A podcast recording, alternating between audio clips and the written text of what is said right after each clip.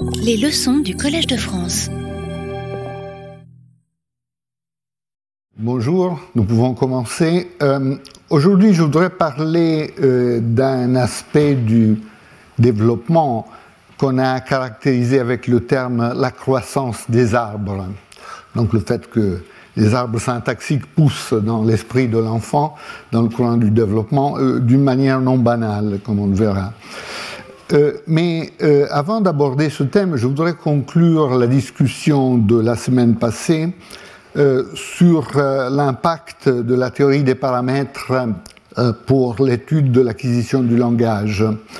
Donc nous avons présenté et discuté ensemble ce modèle de principes et paramètres selon lequel le système général du langage, la grammaire universelle, est un système de principes et paramètres. Donc il y a des euh, principes euh, qui expriment les propriétés générales du langage et des paramètres qui expriment le, les points de variation. En général, ce sont des points de choix binaires.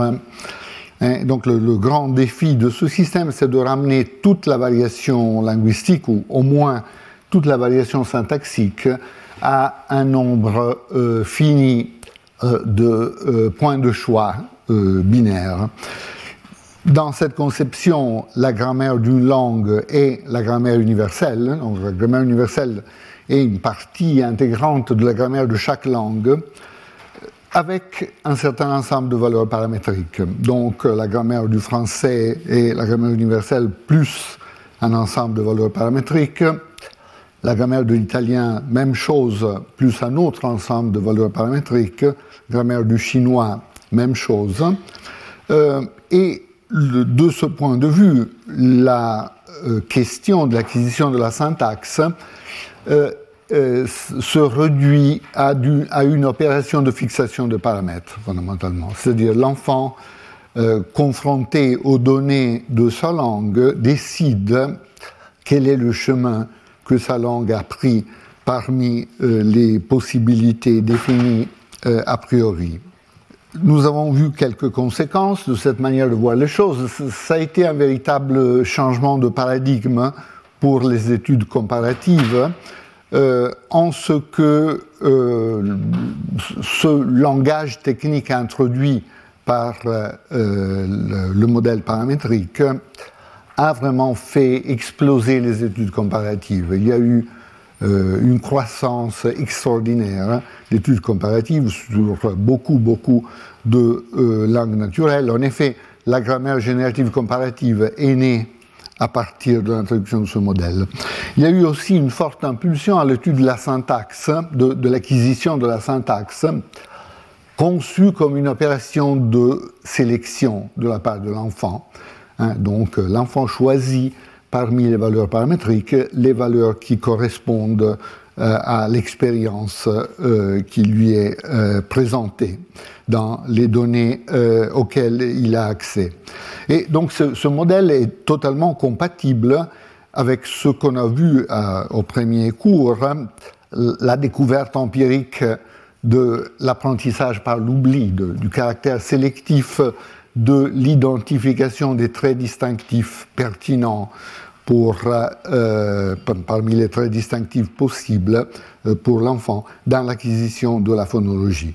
C'est aussi tout à fait compatible avec ce qu'on sait sur les bases neurales de l'apprentissage. On a parlé euh, un peu des travaux de Jean-Pierre Changeux, de Stanislas Dehaene dans ce contexte.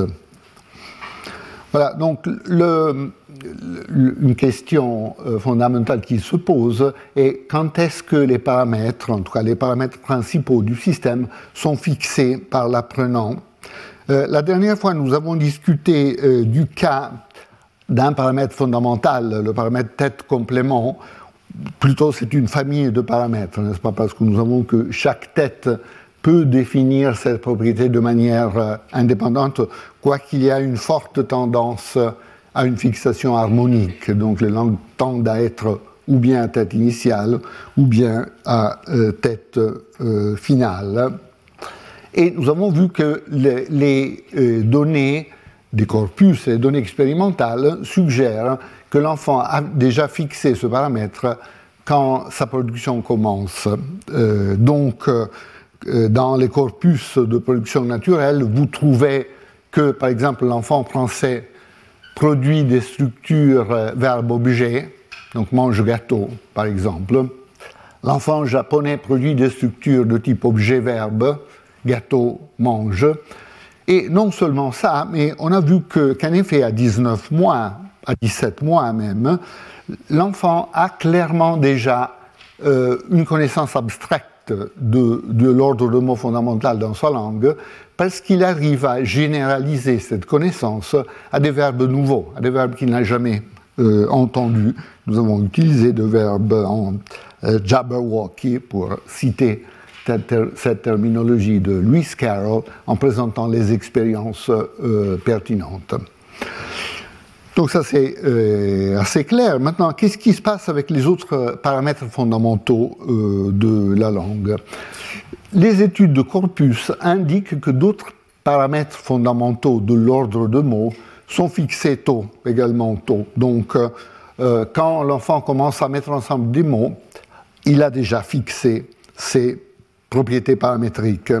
Prenons un cas qui a été beaucoup étudié en syntaxe formelle, le cas du paramètre sur le mouvement de V à T, du verbe à la flexion temporelle, hein, un, mm, paramètre qui a été étudié par Joe Emmons, par exemple, par Jean-Yves Pollock en particulier, euh, et euh, je reviendrai sur le travail de Pollock.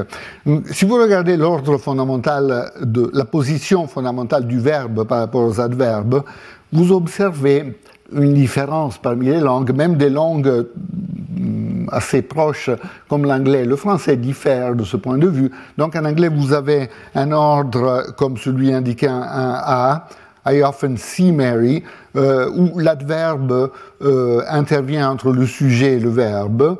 Euh, l'interpolation de l'adverbe entre le verbe et l'objet, I see often Mary, c'est une structure fréquemment produite par les locuteurs de l'anglais langue seconde, comme moi par exemple, mais ce n'est pas la structure correcte en anglais. tandis qu'évidemment, dans les langues romanes, euh, l'ordre est différent. Vous avez que l'adverbe normalement et naturellement s'interpole entre le verbe et l'objet direct. Je vois souvent Marie, c'est la forme euh, normale. Alors ce que Emmons et Pollock ont proposé est que la structure abstraite est la même dans les deux langues. Euh, le verbe naît pour ainsi dire, adjacent à l'objet direct auquel il assigne un rôle thématique. Mais ensuite, ce qui se passe dans une langue comme le français est que le verbe se déplace, il est attiré par la flexion euh, temporelle qui est, euh, qui est plus riche dans une langue comme le français par rapport à l'anglais.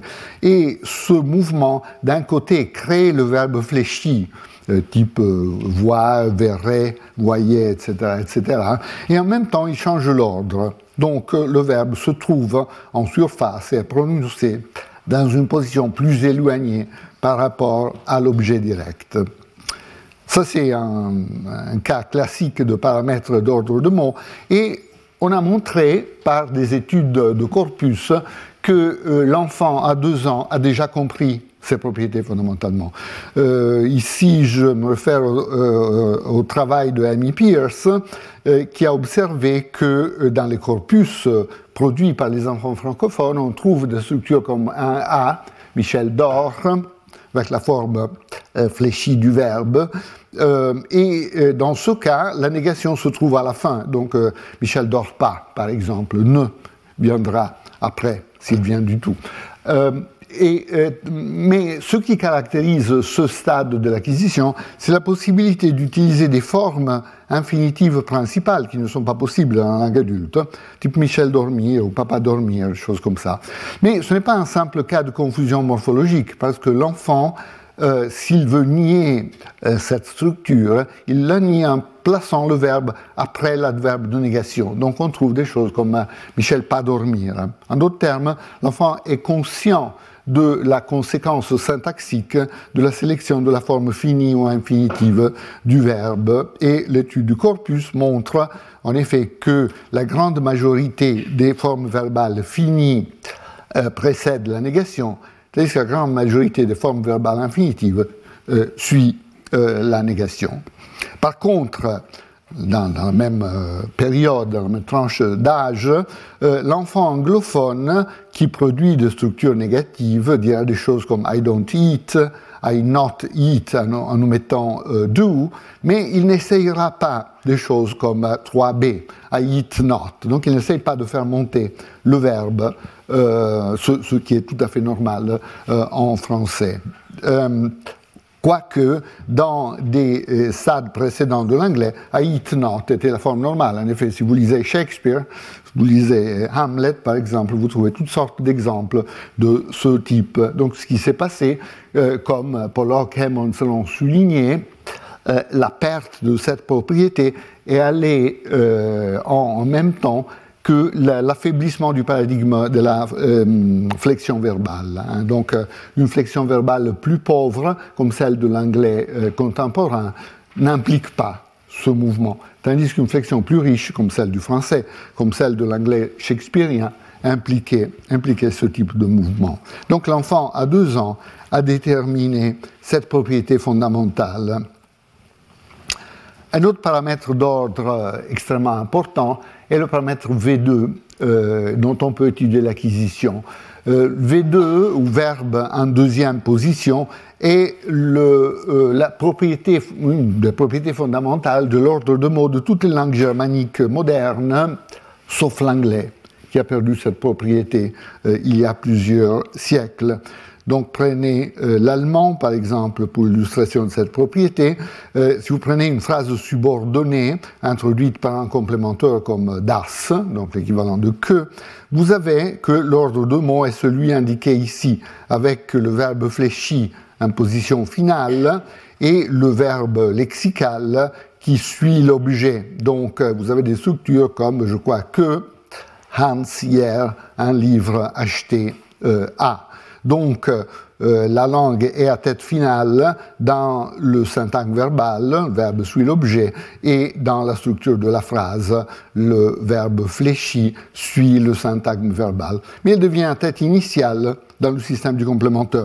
Hein. Donc, euh, c'est un cas d'incohérence, de, disharmonie au sens euh, de Greenberg dont nous avons parlé euh, la semaine passée ou il y a deux semaines. Euh, voilà, donc ce qui se passe dans les phrases principales est que le système du complémentaire s'active et nous avons un double mouvement. Le verbe fléchi se déplace au complémentaire et euh, n'importe quel élément, le sujet, un adverbe, l'objet, se déplace en première position. Ce qui a la conséquence que le verbe fléchi se trouve dans les phrases principales toujours en deuxième position. Hein. Première position, n'importe quel élément. Deuxième position, verbe fléchi. Ça, c'est euh, V2. Euh, la structure arborescente montre la même chose. Verbe fléchi se déplace assez.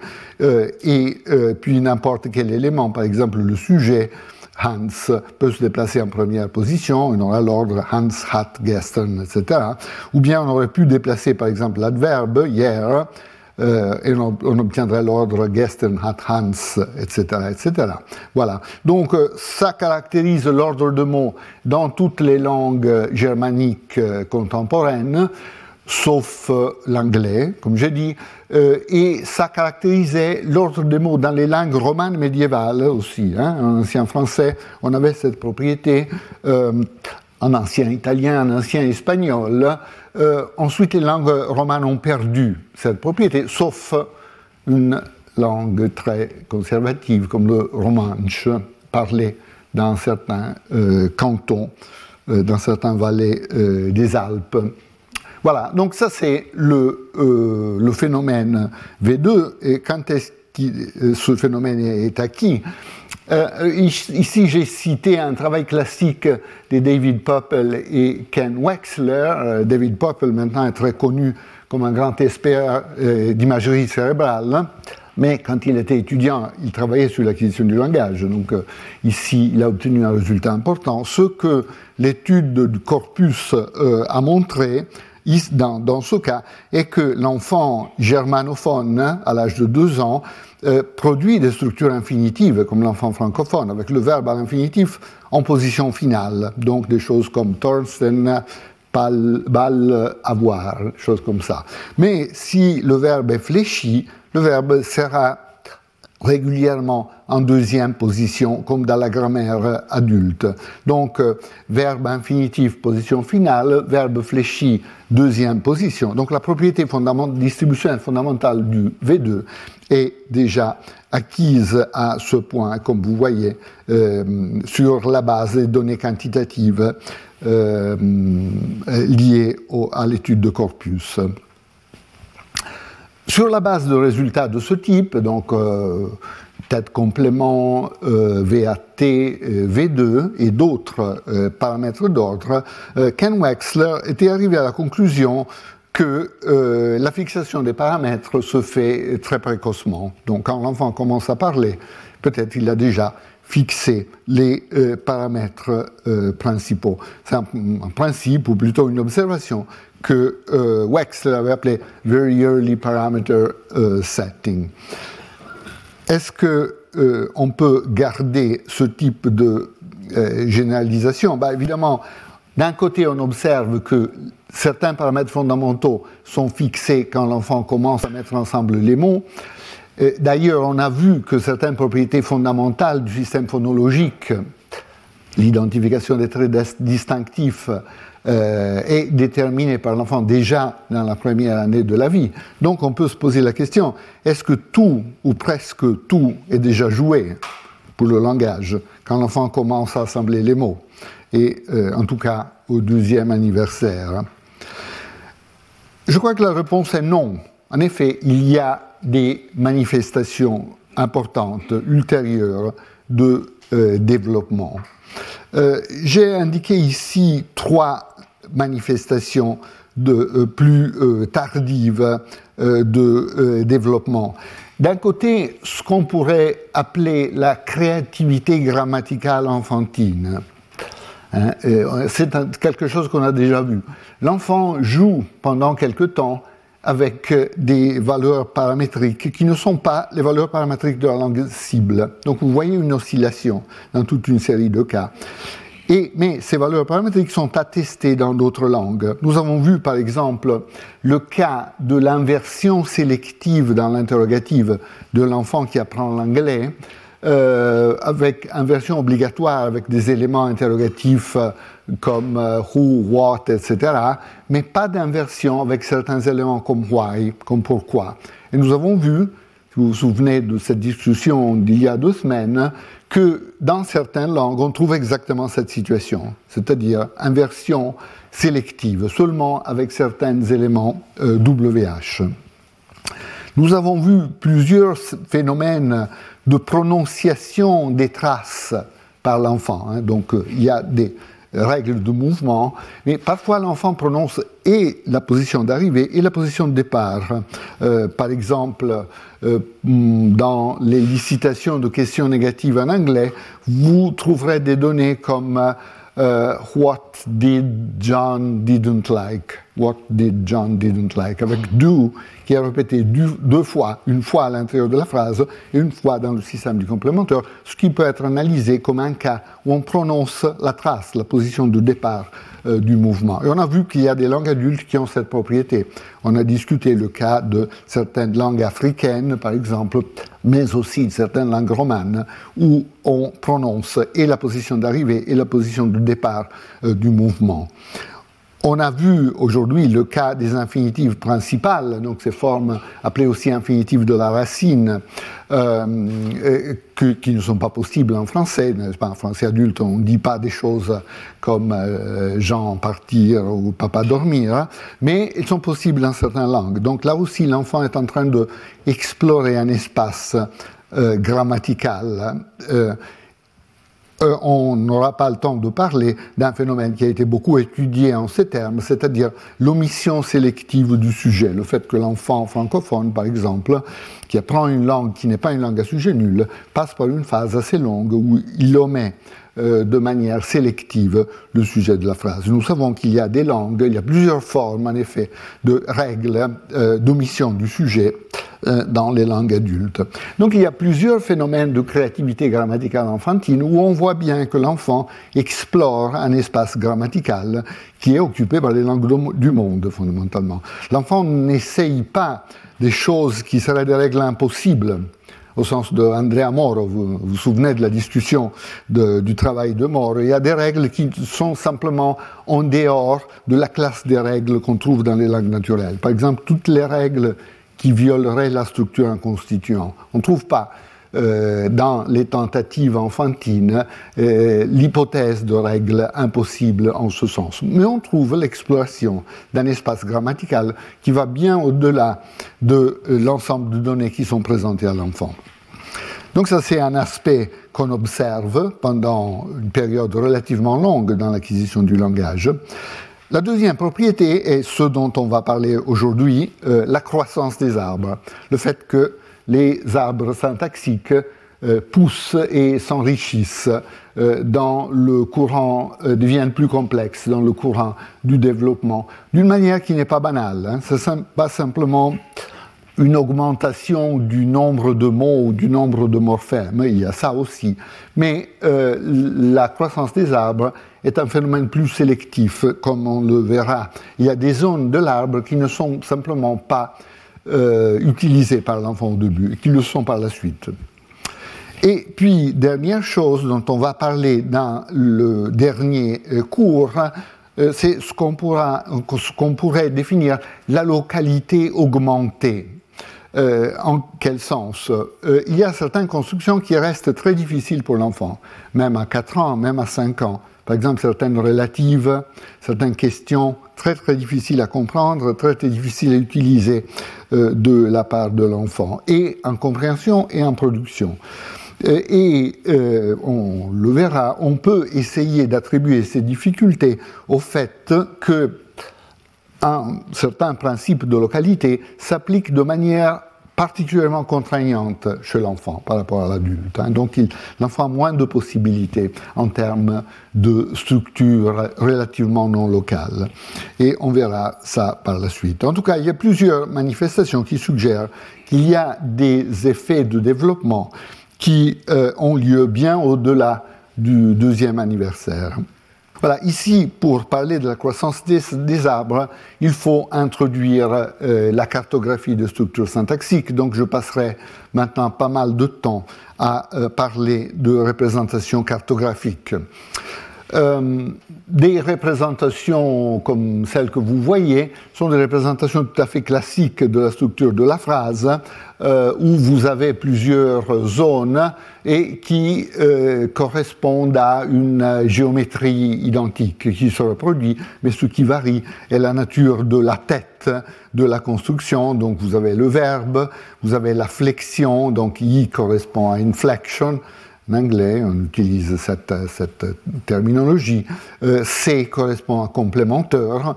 Euh, une innovation importante introduite par Chomsky dans son livre Barriers de 86, qui était euh, consacré à la théorie de la localité, donc il parlait d'autre chose.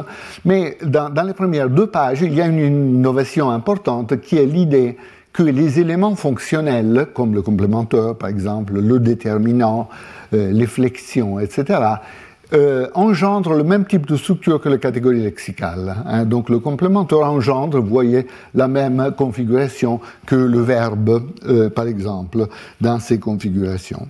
Alors ici, il y a une spécialisation dans ce que ces différentes couches structurelles font. Disons quelques mots il y a eu une question là-dessus la dernière fois, je pense, sur le rapport entre l'articulation formelle dont nous parlons et euh, le sens, la structuration du sens, n'est-ce pas? Où est le sens? Où est-ce qu'il apparaît euh, dans le système formel que nous sommes en train de discuter? Le système en question a la structure indiquée ici en bas, on parle du lexique, Puis il y a la syntaxe, la boîte verte et la syntaxe. Donc il y a cette opération d'assemblage, merge. Donc on met ensemble des mots, on, euh, crée des structures plus larges. L'opération récursive, donc on peut étendre indéfiniment la structure.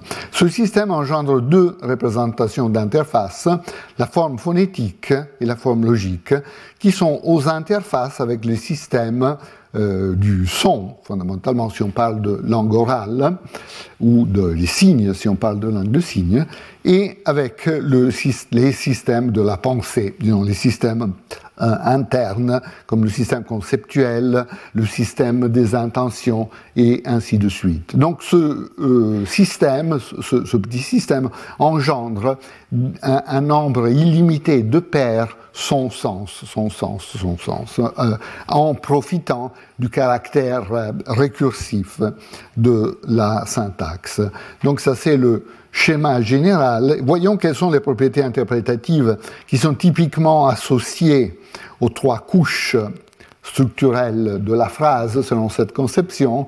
Euh, la couche verbale, le syntaxe verbal si vous voulez, est consacrée à l'expression de la sémantique argumentale. Donc qui fait quoi à qui dans l'événement qu'on est en train de décrire. Hein. Chaque verbe a une certaine structure argumentale. Il y a des verbes en seul argument, ou à deux arguments, ou à trois arguments.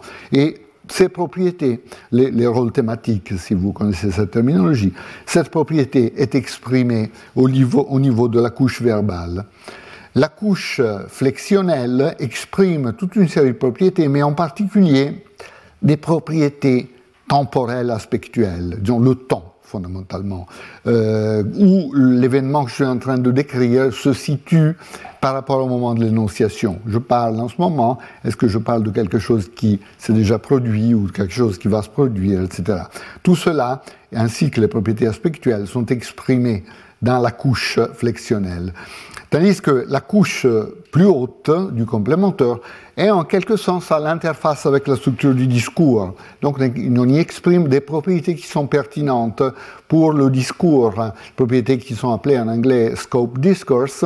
Il y a des opérateurs qui ont porté sur toute la phrase et certaines articulations qui sont pertinentes pour la structure du discours, comme l'articulation topique-commentaire ou l'articulation focus-présupposition, sont typiquement réalisées dans les langues, dans beaucoup de langues, dans cette couche plus externe. Par exemple, si vous prenez une, question en, en, français comme Est-ce que Jean rencontré Marie euh, vous voyez réaliser au niveau du système du complémentaire le marqueur qui indique qui s'appelle d'une question. Euh, par rapport à une déclarative ou à une forme impérative, ainsi de suite.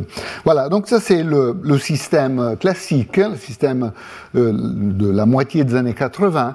Euh, euh, à, partir de ce système, il y a eu une contribution très importante de Jean-Yves Pollock, que je viens de citer en cette connexion, à la fin des années 80, euh, Pollock a observé fondamentalement que dans une articulation de cette sorte, il n'y a pas assez de position pour le verbe. C'est-à-dire, si, on, étudie de manière précise euh, la position que le verbe peut occuper par rapport à différents types d'adverbes, ici, il n'y a pas assez de place. Il n'y a que deux positions. La position du verbe, la position de la flexion. Mais on voit tout de suite qu'en français, par exemple, mais similement dans beaucoup d'autres langues, on a besoin de plus de positions. Par exemple, en français, vous pouvez avoir un verbe à l'infinitif adjacent à l'objet direct. Ne pas complètement comprendre ces idées, ce serait dommage, quelque chose comme ça. Mais le verbe peut aussi euh, s'interpoler entre les deux adverbes de négation et l'adverbe euh, complètement. Donc, euh, ne pas comprendre complètement ces idées. Puis, si le verbe, pardon, si le verbe est fléchi, il monte encore plus haut, il monte plus haut que la négation. Donc vous avez l'ordre, il ne comprend, forme verbale fléchie, pas complètement ses idées, donc il précède toute la suite euh, des adverbes. Donc euh, Pollock a dit, il faut des représentations plus riches, avec plus de positions.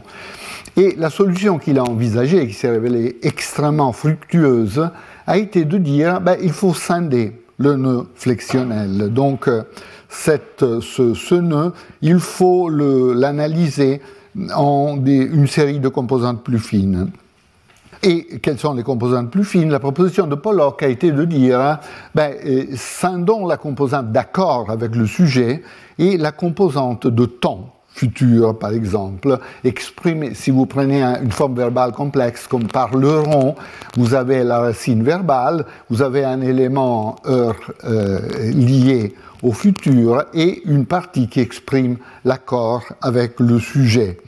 L'idée pollockienne a été de dire, ben, scindons ces composantes, donc admettons une tête de temps, une tête d'accord, et puis une tête verbale, ce qui se passe, c'est qu'à partir d'une représentation de ce type, la racine verbale bouge, elle s'associe aux différents affixes par étapes successives, et de cette manière, on construit des verbes complexes, comme euh, parleront par exemple. Et dans cette association du verbe avec les affixes, on change aussi la position du verbe, donc on le fait monter dans l'arbre syntaxique, et de cette manière, on rend compte de la distribution, des propriétés distributionnelles des verbes fléchis, infinitifs, etc. Ici, en effet, j'adopte non pas exactement la structure de Pollock, mais la structure de Pollock revisée par Adriana Belletti selon une révision qui a été euh, plus ou moins généralement euh, acceptée avec la projection d'accord plus haute que la projection de temps. Vous voyez qu'ici, il y a un principe méthodologique qui est à la base de euh, toutes les études cartographiques. ce principe dit un trait morphosyntaxique correspond à une tête dans l'arbre syntaxique. C'est-à-dire, euh, s'il y a une propriété importante exprimée par un trait, euh, il y aura une tête dans la syntaxe euh, qui correspondra à cette propriété. Ce principe revient à dire que les représentations syntaxiques au niveau local sont très simples, parce que chaque tête est définie uniquement par une propriété. Donc, selon cette manière de voir les choses, le lexique n'a pas droit de former des conglomérats complexes de propriétés. Euh, on peut créer, parce qu'on observe des conglomérats complexes de propriétés, comme un verbe fléchi, par exemple, mais cet élément, on le crée dans la syntaxe. On a donc cette distribution de différentes propriétés en forme de têtes distinctes, et puis la syntaxe crée des formes euh, de, conglomérats de telles euh, propriétés. Donc il y a dans ces systèmes une grande simplicité locale. Chaque petit morceau de l'arbre est très simple, mais le prix à payer est une plus grande complexité globale, parce qu'il y a plusieurs propriétés qu'il faut exprimer, donc il faut plusieurs positions de tête. Voilà, euh, Guglielmo Cinque, mon collègue de l'Université de Venise, a poussé un, peu à l'extrême la logique pollockienne, et voilà donc son idée sur la scission du nœud de flexion, donc au niveau euh, de, euh, de barriers, par exemple, on avait des représentations comme ça, et dans l'approche 5N, euh, on a une scission non pas simplement en deux, mais en quelques dizaines de têtes fonctionnelles distinctes qui expriment le mode, la modalité, le temps, l'aspect, euh, la voix. Toutes ces propriétés sont exprimées par des euh, têtes euh, indépendantes et de cette manière, Cinque essaye de capturer de manière très précise et à travers les langues les différentes positions que le verbe peut assumer par rapport à certains adverbes et aussi l'ordre des affixes. Dans les langues qui utilisent systématiquement beaucoup d'affixes, toutes ces propriétés ou un sous-ensemble de ces propriétés est exprimé par des affixes, on constate un ordre des affixes qui correspond à la structure hiérarchique euh, qu'il a identifiée de cette manière. Mon propre travail cartographique, euh, dans le, papier intitulé The Fine Structure of the Left Periphery, euh, essaye d'étendre cette logique au système du complémentaire. Donc le système euh, qui exprime un élément comme que, par exemple en français, je crois que, bla bla, euh, ont en effet une structure et une articulation interne plus riche qui est indiquée par toute une série de têtes. Euh, ici, je prends, j'ai repris tel quel mon analyse de 97. On va voir qu'il faut modifier un peu cette analyse sur la base d'observations plus récentes et je vais adopter donc une version révisée de ce système. Voilà, ces, études ont eu un impact considérable et euh, la couverture empirique des études cartographiques euh, s'est étendue progressivement. On est parti euh, de l'étude de la cartographie de langues romanes et germaniques, puis rapidement on est passé à d'autres langues indo-européennes. Il inclut des langues indo-européennes orientales. Et ensuite, on a attendu, étendu ces études en dehors euh, des langues indo-européennes, aux langues finno-ougriennes, euh, aux langues sémitiques. Euh, et, puis, il y a beaucoup de travail très important sur les langues africaines. Je vais citer quelques, quelques résultats de ce travail dans quelques minutes. il y a aussi un grand développement de, des études cartographiques dans les langues orientales. Sur le chinois, par exemple, il y a beaucoup d'intérêt en Chine pour ces études. Il y a même une association d'études cartographiques qui a été créée en Chine, euh, Japon, Corée, etc. Euh, pas mal d'études sur les langues autochtones d'Amérique et d'Australie, cartographie des langues créoles, euh, en particulier le créole jamaïcain, a été étudié par Stéphanie Durleman, cartographie des langues des signes, et on a appliqué ces études à la dialectologie, par exemple dialectologie des langues, romanes et germaniques en particulier, et à la linguistique historique. Vous voyez, on peut utiliser cet outil pour la linguistique historique en regardant comment les cartes changent dans le euh, cours du temps. Quelques buts de ces études, puis on reviendra aux questions de l'acquisition. Euh, le, premier euh, but est de nature descriptive. Il y a en linguistique euh, un, euh, un, problème descriptif, ou plutôt un domaine descriptif à aborder qui est énorme. Considérez simplement le fait que, bon, on lit dans les manuels qu'on parle au monde, je ne sais pas, 7000 langues, ce qui est très très approximatif et certainement sous-estimé. Hein, ça dépend exactement de comment nous définissons euh, langue, mais prenons ça simplement comme terme de référence.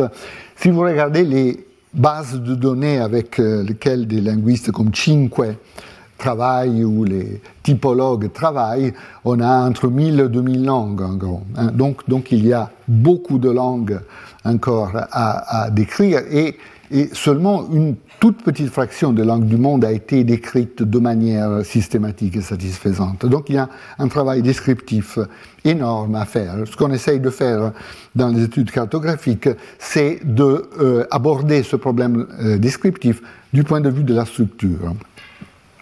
Puis bien sûr, il y a la question de l'explication. Euh, description va nécessairement avec explication. Il faut avoir l'esprit des principes explicatifs, des principes plausibles de la grammaire universelle, euh, qui euh, doivent être à la base de la variation qui est observée. Il faut toujours raccorder explication et, description. puis, de, de, manière plus spécifique, ce projet essaye de contribuer à ce programme de syntacticisation Hein, j'utilise souvent euh, ce, mot, ce néologisme, de la morphologie. Donc, euh, essayer de montrer que la morphologie, fondamentalement, c'est de la syntaxe.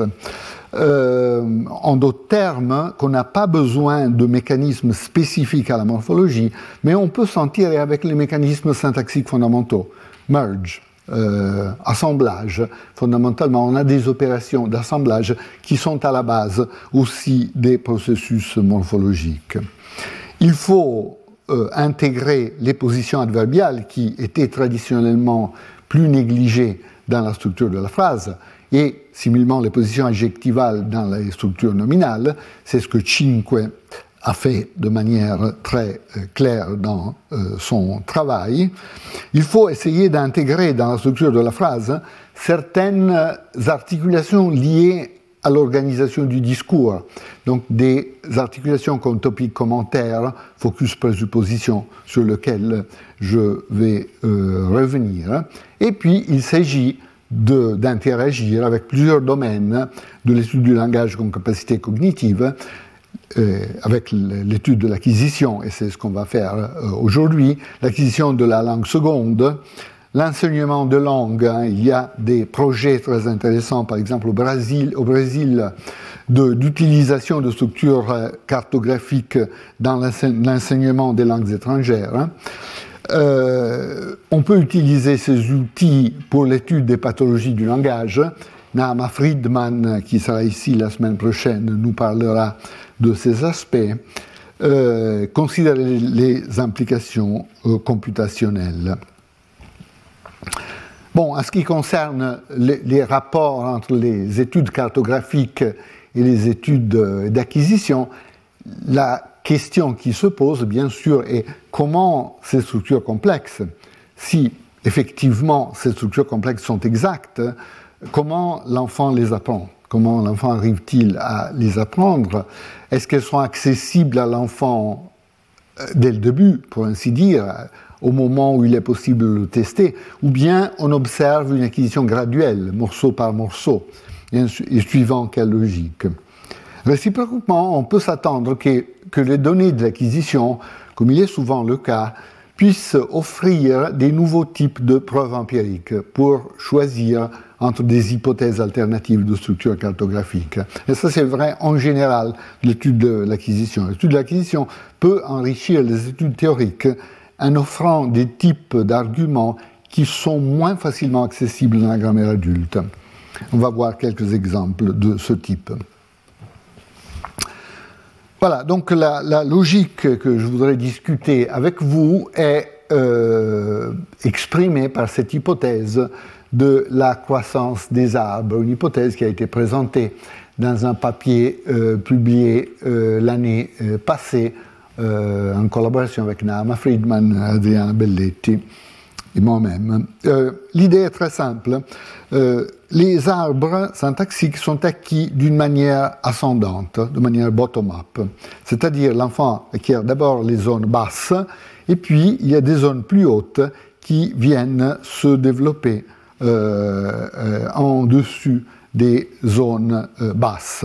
Donc ce qu'on s'attend, si on regarde plusieurs groupes d'enfants, c'est de trouver euh, euh, des enfants qui ne maîtrisent que la zone plus basse de l'arbre, une zone A, disons, dans ces représentations abstraites, puis de trouver un groupe d'enfants qui maîtrisent A et aussi la zone immédiatement dessus, la zone B, un groupe d'enfants qui maîtrisent aussi la zone euh, C, mais on ne s'attend pas à trouver euh, des enfants qui maîtriseraient la zone B sans maîtriser aussi la zone A, par exemple, ou la zone C sans maîtriser aussi les zones A et B.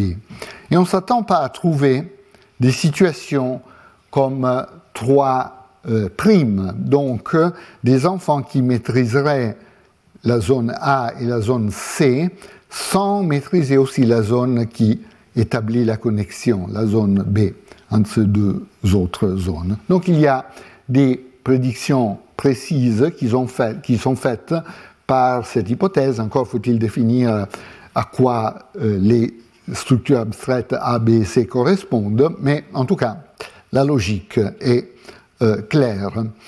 Euh, on peut utiliser pour tester cette logique un instrument qui euh, est constitué des échelles euh, de Gartman.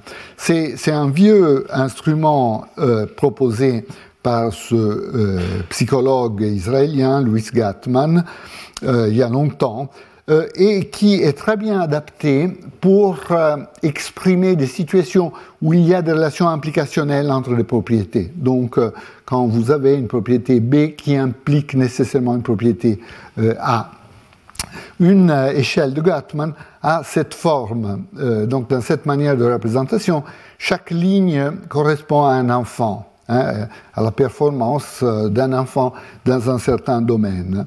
Et quand on arrive à construire une échelle de ce type, ça veut dire qu'il y a une relation applicationnelle entre les propriétés A, B et C, parce que C implique A et B, et B implique A, fondamentalement. Alors, ce qu'on observe ici, par exemple, est que, dans cet exemple abstrait, qu'il y a un groupe d'enfants qui a la propriété A, mais qui n'a pas les propriétés B et C.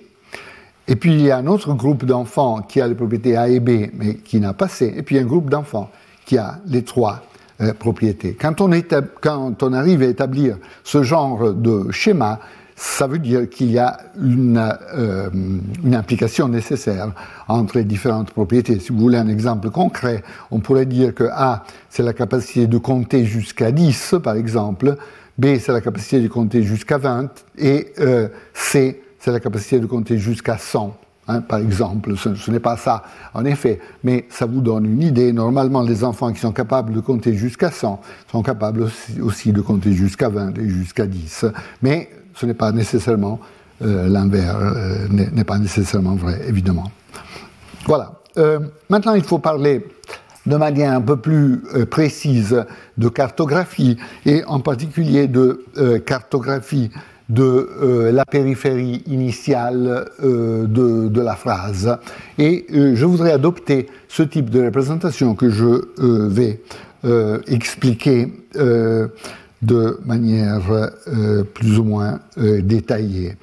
L'étude empirique d'acquisition euh, que je vais présenter concerne l'acquisition de ce système, l'acquisition de la périphérie euh, gauche dans une langue euh, particulière, dans l'hébreu moderne. Hein. Donc, il faut regarder cette structure en général, il faut voir comment la structure générale s'adapte à l'hébreu, et ensuite regarder les données d'acquisition de l'hébreu.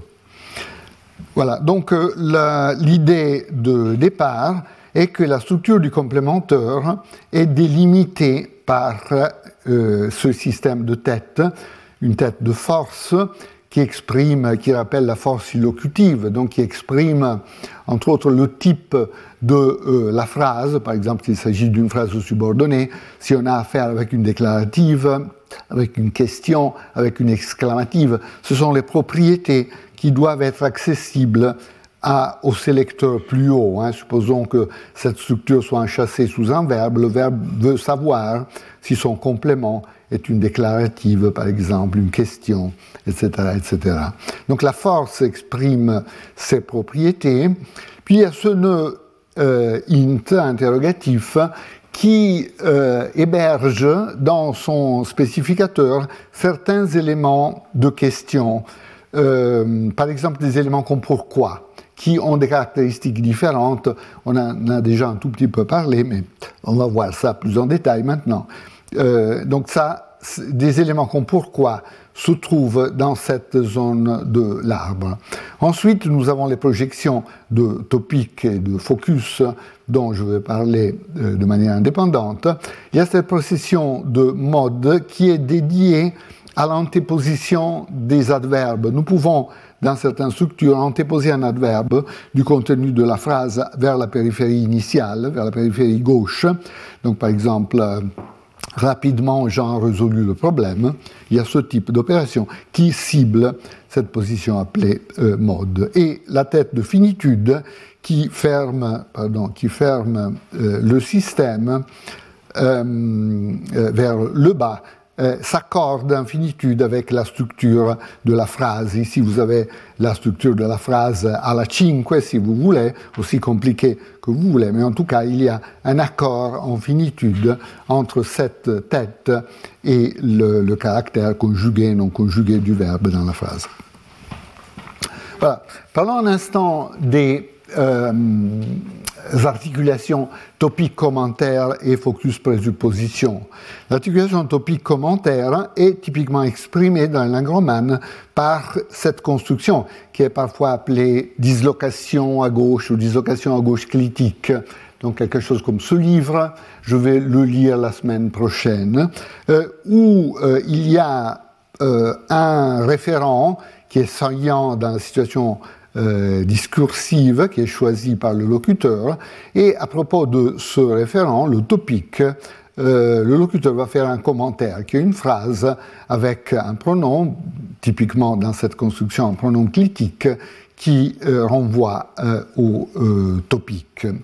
Donc, topic, élément saillant dans le discours, commentaire qui contient typiquement une information nouvelle, une information que je veux communiquer à mon interlocuteur. L'articulation focus-présupposition, c'est presque le contraire. C'est exprimé, par exemple en français, par la construction clivée. Donc, c'est par exemple, deux, c'est ce livre que je vais lire la semaine prochaine. Alors ici, il y a une partie présupposée.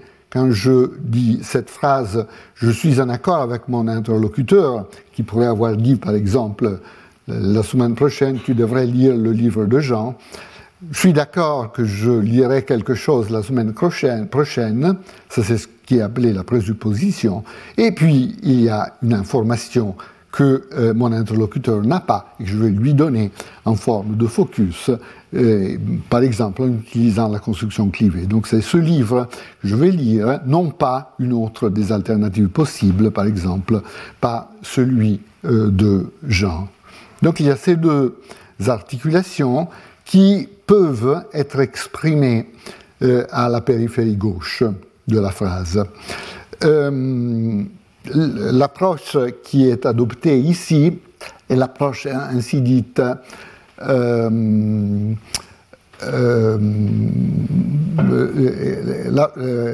l'approche critériale, hein, disons, on peut utiliser ce terme, qui est la chose suivante. Nous avons dans la périphérie gauche euh, une prolifération de têtes fonctionnelles, type topique, focus, et, etc.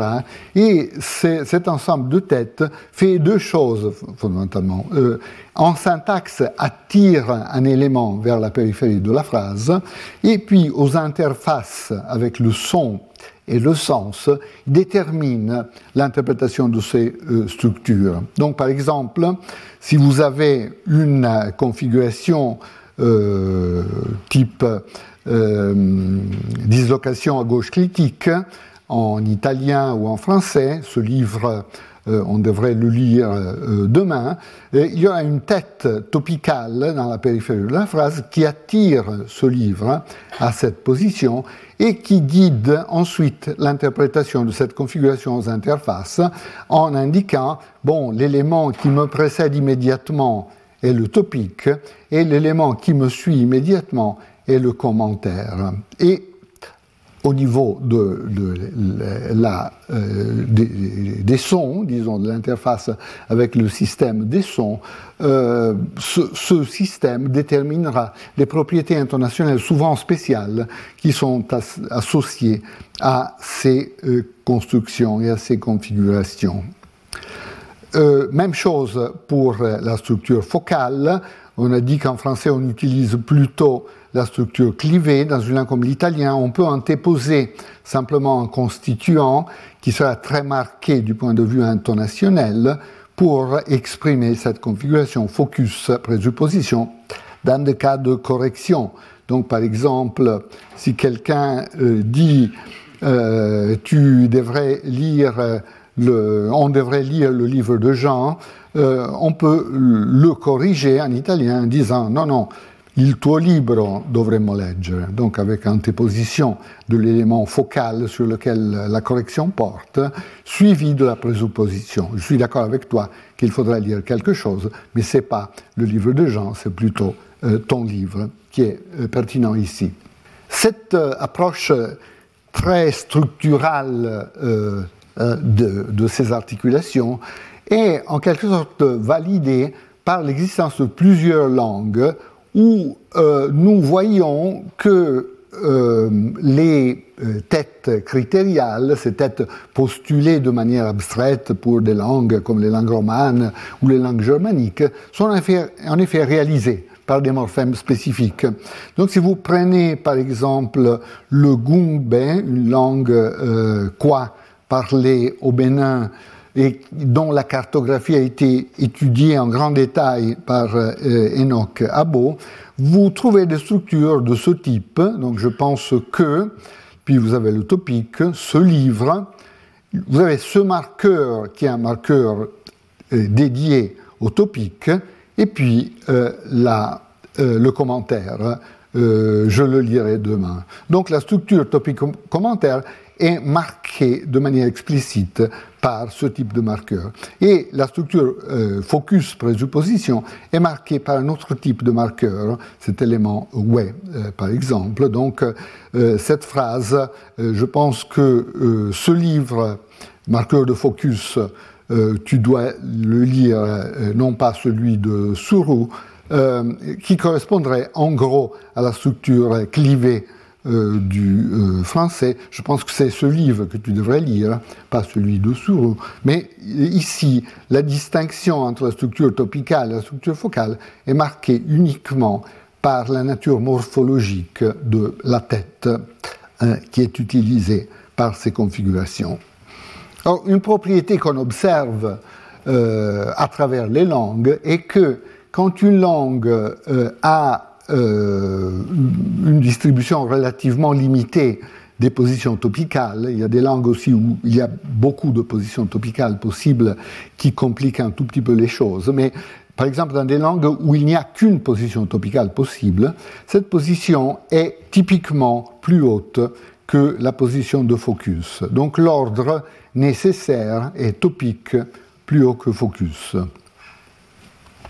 Vous le voyez dans plusieurs langues, par exemple ici j'ai mis quelques, quelques euh, cas. En Gungbe, euh, donc l'élément topical marqué par ya est systématiquement plus haut et précède l'élément focal marqué par we. Vous trouvez la même chose en maori, par exemple, une langue totalement euh, sans relation évidemment historique, une langue austronésienne, euh, parler en Nouvelle-Zélande. Vous voyez qu'ici, la différence est que les marqueurs ne suivent pas l'élément euh, euh, topical et focal, mais le précèdent. Mais à part ça, l'ordre topique focus est gardé. Vous avez le même type de structure dans une langue finno-grecque comme le, hongrois. Euh, là, il n'y a pas de marqueur explicite, mais sur la base de l'intonation, sur la base de l'interprétation, euh, les linguistes qui s'en sont occupés sont arrivés à l'identification de cet ordre. On trouve cela dans des langues créoles, comme le créole jamaïcain, topique plus haut que focus. Donc nous allons admettre cette euh, propriété. Une deuxième propriété cartographique qui va être pertinente pour l'acquisition et la différence entre la position d'arrivée des éléments relatifs, des pronoms relatifs, et des pronoms interrogatifs. Hein, si vous pensez à euh, une structure relative, une structure interrogative, euh, dans les deux cas, il y a le mouvement d'un pronom qui peut, être, qui peut avoir la même forme euh, vers le début de la structure, donc un homme à qui il devrait donner le prix Nobel, il y a ce mouvement. Également pour la question, je ne sais pas à qui il devrait donner le prix Nobel l'année prochaine. Vous avez ce type de euh, mouvement. Et donc, dans les analyses traditionnelles, et les pronoms relatifs et les pronoms interrogatifs sont déplacés vers le complémentaire, vers la position initiale de la phrase. Mais dès que vous regardez les choses de manière plus précise, vous voyez qu'ils n'occupent pas tout à fait la même position. Il y a une distinction qui peut se manifester dans des phrases comme l'italien, dans des euh, langues comme l'italien par exemple. Vous voyez ici qu'on essaye de combiner dans la périphérie gauche le pronom relatif et un topique. Ici, l'ordre nécessaire est pronom relatif topique. Donc, un uomo a cui il premio Nobel lo dovrebbero dare l'anno prossimo. c'est le seul ordre possible un homme à qui le prix Nobel, on devrait lui donner l'année prochaine. On ne peut pas changer euh, cet ordre.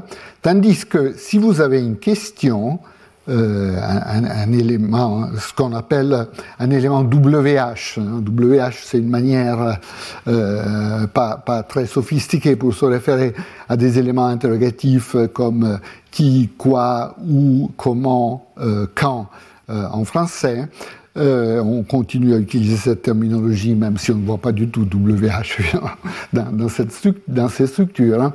Euh, donc, dans, des structures interrogatives, en tout cas, l'ordre est nécessairement euh, topique, élément interrogatif. Donc, le prix Nobel, à qui on devrait le donner? Donc, quand vous avez cette situation un élément, pronom relatif, précède le topique, euh, le topique précède l'élément interrogatif, vous pouvez construire un argument ainsi dit de transitivité. Donc si A précède B et dans une autre structure B précède C, alors A doit précéder C, même si vous ne les voyez pas ensemble. Hein, c'est ce qu'on appelle des arguments de transitivité qui sont très très utilisés dans, euh, euh, dans l'argumentation cartographique. Troisième point, donc euh, premier point, topique plus haut que focus. Deuxième point, pronom relatif et pronom interrogatif, euh, cible de position distincte. Troisième point, quelle est la position ciblée par euh, les pronoms interrogatifs? Eh bien, c'est la position de focus. Ça, on peut le voir, euh, par exemple, en regardant dans une langue comme l'italien, que si on a le mouvement d'un élément WH, on ne peut pas avoir un focus en même temps. Quel que soit l'ordre, on ne peut pas combiner WH et focus, ce qui suggère que WH et focus occupent, occupent en effet la même position ici. Donc, on ne peut pas avoir en même temps un élément WH et un focus. C'est une sorte d'impénétrabilité des, des, objets linguistiques. Disons, s'il y a quelque chose qui occupe une certaine position, on ne peut pas déplacer un autre élément dans cette position. Mais ce même type d'argument amène à la conclusion que Perquet, pourquoi, occupe une position différente, parce que lui, Perquet, est compatible avec une position de focus. Donc on peut avoir des phrases comme Perché a Gianni avete detto questo? Donc, Pourquoi c'est à Jean que vous avez dit cela, par exemple? Donc on peut avoir ces deux éléments euh, dans cet ordre nécessairement, ce qui suggère que pourquoi ne se trouve pas comme les autres éléments WH en position de focus, mais dans une position plus haute. Cette position qu'on a baptisée euh, position interrogative. Voilà, même, chose avec le topique. Et puis, cinquième point, euh, la position ciblée par un vrai topique, un référent euh, saillant dans le discours sur lequel je veux faire un commentaire, et la position ciblée par un élément adverbial déplacé vers la gauche n'est pas la même. Donc, euh, en anglais, par exemple, on peut prendre comme ligne de base une phrase telle que John will sell his house next year.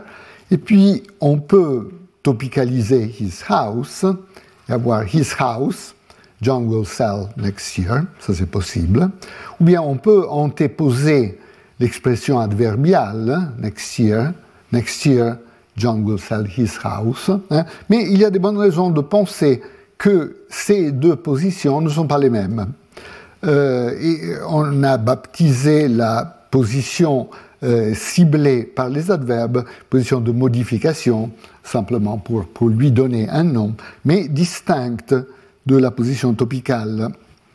Euh, il y a plusieurs arguments qui suggèrent cette distinction, des arguments interprétatifs, euh, des éléments, des arguments syntaxiques.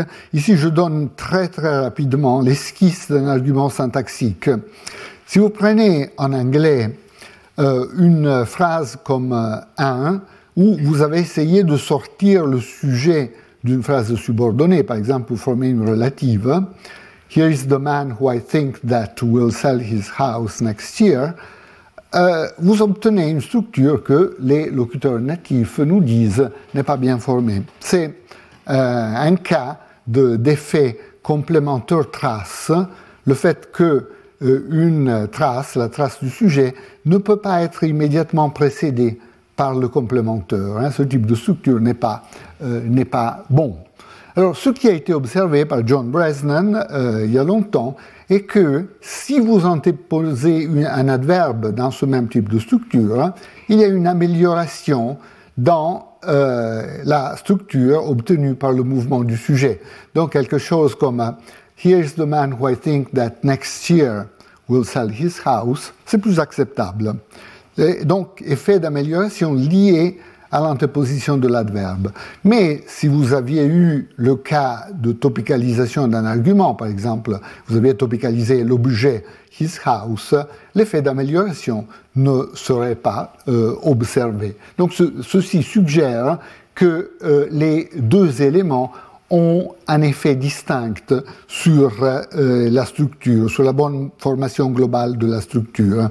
Sans entrer dans les détails de la nature de cet effet, ceci suggère que la position de mouvement de l'adverbe est plus basse que la position topique, euh, de telle manière qu'elle pourra en quelque sorte avoir un effet bénéfique sur la bonne formation d'une trace en position sujet, tandis que la position topique sera trop éloignée, trop haute dans la structure pour avoir un tel effet. Voilà, maintenant, euh, comme j'ai dit, on regarde rapidement les structures de l'hébreu parce que euh, on va euh, analyser les propriétés d'acquisition sur cette langue et, disons, la conclusion de l'histoire simplement que ce type de structure qui a été établi sur la base de propriétés de euh, langues très différentes est valable aussi pour l'hébreu. Euh, euh, nous voyons par exemple que le complémentaire chez, qui correspond à que du français, précède nécessairement un topique. Et donc nous avons l'ordre force où cette élément qui caractérise la structure déclarative et prononcée qui précède le topique. Euh, le chez peut être aussi l'élément qui introduit une relative, comme en français que peut introduire des déclaratives, mais aussi des phrases relatives. Euh, et aussi dans des phrases relatives, l'élément chez euh, précède, et ça c'est le seul ordre possible, un élément topical. En hébreu, comme en italien, comme dans beaucoup d'autres langues, les éléments WH comme qui, euh, comme euh, quoi, comme euh, quand, comme comment, se déplacent à la position focale et, donc se déplacent à une position qui suit la position topicale. Donc nous avons l'ordre topique, euh, élément interrogatif. Donc la phrase serait quelque chose comme euh, Yoni a déjà présenté l'article sur l'acquisition et l'article sur l'aphasie topique. Qui veut le présenter? Donc ça c'est l'ordre entre ces deux éléments. Mais l'élément qui correspond à qui correspond à pourquoi, lama, peut précéder un topique. Donc nous avons cet ordre, l'équivalent serait quelque chose comme en français. Euh, vous avez très bien présenté l'article sur l'acquisition et pourquoi l'article sur l'aphasie topique, vous ne voulez pas le présenter? Donc nous avons l'ordre pourquoi qui précède le euh, topique. Donc en hébreu comme en italien, comme dans les autres langues qu'on avait considérées, pourquoi et les autres éléments WH ciblent des positions distinctes. Ensuite, la position ciblée par un adverbe antéposé, comme soudain, Ioni a paniqué, quelque chose comme ça, est plus basse que la position occupée par l'élément euh, interrogatif. Et donc vous avez que l'antéposition de l'adverbe concerne la partie basse de la structure cartographique de la phrase. Voilà, donc ça c'est la euh, structure euh, de la phrase qu'on admet pour euh, l'hébreu. Vous voyez ici une certaine différence de style de présentation, mais c'est uniquement une question de style, ce n'est pas une question de substance, ça a à voir avec le, le système pour dessiner les arbres que Nahman Friedman a utilisé. En tout cas, vous voyez que nous avons la position la plus haute de force, euh, qui correspond au que déclaratif, au que relatif, à la position où on déplace les éléments relatifs. Puis on a la position interrogative où on euh, situe des éléments comme pourquoi. On a la position de topique. On a la position, bon ici c'est indiqué comme QP, mais ça correspond à ce que nous avons appelé le focus, donc la position focale, qui est la position ciblée par les autres éléments WH, la position ciblée par les adverbes antéposés, la position de finitude qui termine la structure de la périphérie gauche, et ensuite vous avez la structure du IP de la phrase qui peut être aussi complexe euh, euh, comme le IP de euh, cinque, évidemment, mais qu'ici nous représentons de cette manière abrégée. Voilà, donc nous arrivons aux questions pertinentes pour l'acquisition comment est-ce que cette structure est acquise euh, euh, par l'enfant qui apprend euh, l'hébreu? Il y a plusieurs possibilités a priori. On pourrait considérer que toute la structure est accessible aussi précocement qu'on arrive à tester cette structure. Donc dès qu'on a la possibilité de la tester, on voit qu'elle est déjà présente chez l'enfant. Ou bien il se peut qu'il y ait une phase où toute cette structure périphérique à gauche n'est pas présente, et ensuite elle est acquise en bloc, donc elle se manifeste. Ou bien elle pourrait être acquise par étapes, évidemment, et euh, par étapes d'une manière qui pourrait ne pas respecter l'ordre hiérarchique, ou bien d'une manière qui pourrait respecter l'ordre hiérarchique. Donc ce sont les possibilités. Alors la conclusion euh, à laquelle euh, on est arrivé dans cette étude empirique est que la structure est en effet acquise par étapes et d'une manière qui respecte l'ordre hiérarchique, comme l'idée euh, de Growing Trees le suggère. Voilà les données qui ont été considérées dans cette recherche. on a travaillé en particulier avec un corpus de production spontanée où on a enregistré on fait des, euh, enregistrements uniques sur 56 enfants euh, d'un âge qui varie d'un an et demi jusqu'à 6 ans, hein, donc euh, des, âges très différenciés. Il y a aussi une étude longitudinale et une étude de répétition dont je ne veux pas parler. Je, regarderai uniquement l'étude sur la production spontanée. Je vais vous donner rapidement euh, les résultats, puis euh, on fera une petite discussion et puis on reprendra euh, toute cette matière la prochaine fois pour voir plus en détail comment ce, que ces résultats montrent. Voilà les structures que nous avons analysées. Donc il y a un premier groupe de structures qui concerne la structure de la phrase sans la périphérie gauche. Donc la structure syntagme nominale, syntagme verbal, fondamentalement. Donc est-ce qu'on a des structures sujet-prédicat Quand est-ce que l'enfant a des structures syntagme nominale sujet, syntagme verbal prédicat? Et ceci avec différentes classes, avec des verbes transitifs, comme manger par exemple, des verbes euh, inergatifs, comme parler, j'en parle, par exemple, c'est un verbe intransitif qu'on appelle inergatif pour le distinguer des verbes inaccusatifs, des verbes intransitifs comme aller, venir, par exemple, des verbes qui typiquement, mais pas toujours, prennent l'auxiliaire être euh, en français et qui sont caractérisés par le fait qu'il y a de bonnes raisons de penser que le seul argument de ce verbe part en position objet et se déplace, un peu comme dans une sorte de passif, à la position sujet. Donc euh, quelque chose comme euh, Jean part euh, a comme structure abstraite par Jean, et ensuite Jean se déplace à la position sujet comme dans une structure passive. Donc le premier groupe, ce sont des structures syntagme nominale, syntagme verbale, avec les différentes classes verbales.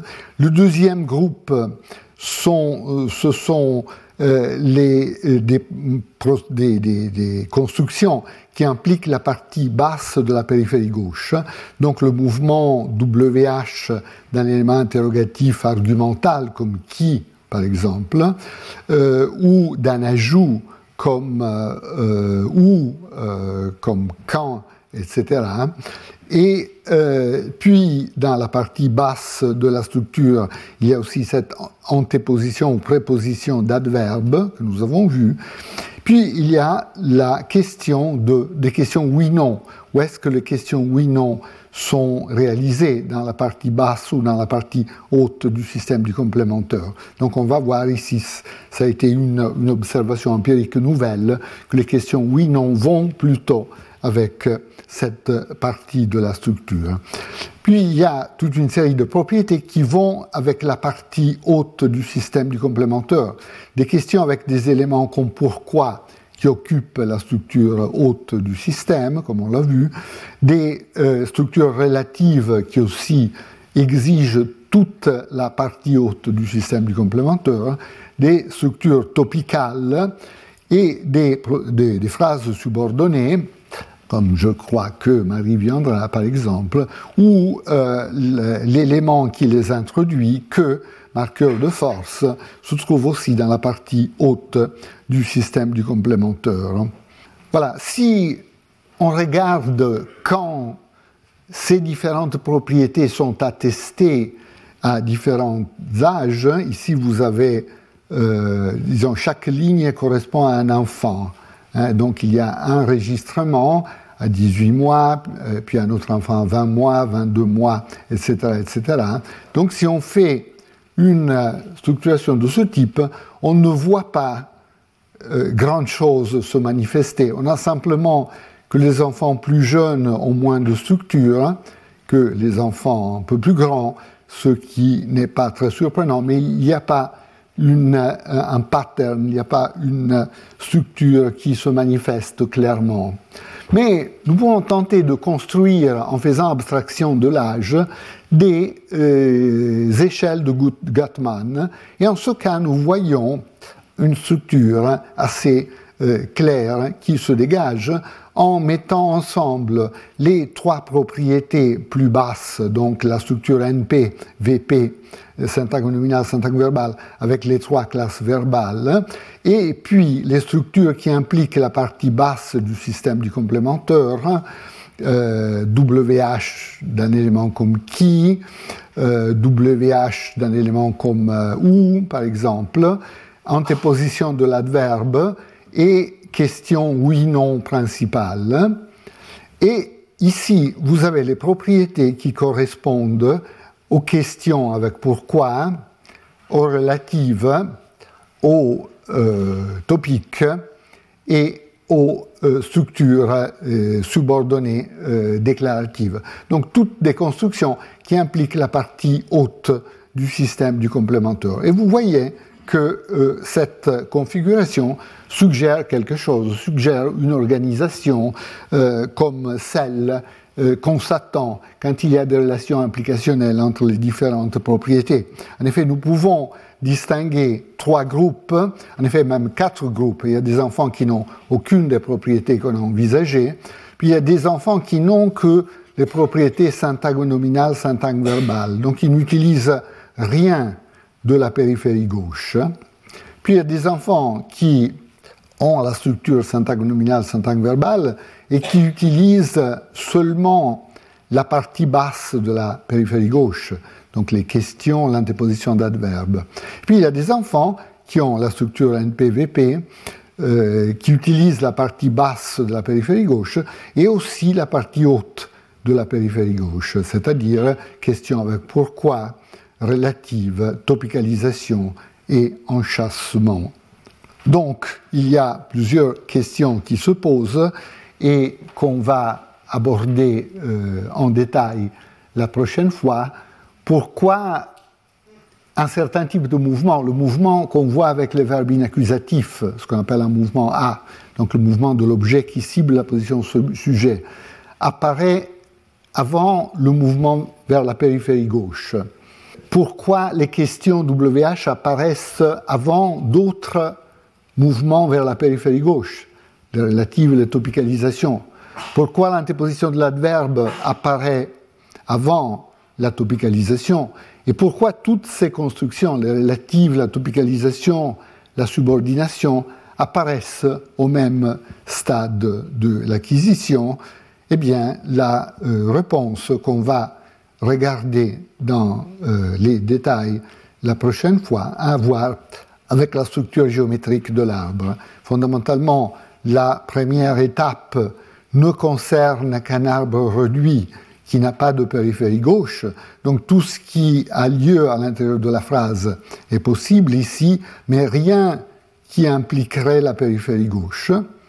La deuxième phase implique la partie basse de la périphérie gauche. Donc on a par exemple le mouvement WH, le mouvement interrogatif dans cette phase, mais pas d'autres propriétés qui exigeraient la partie haute de la périphérie gauche.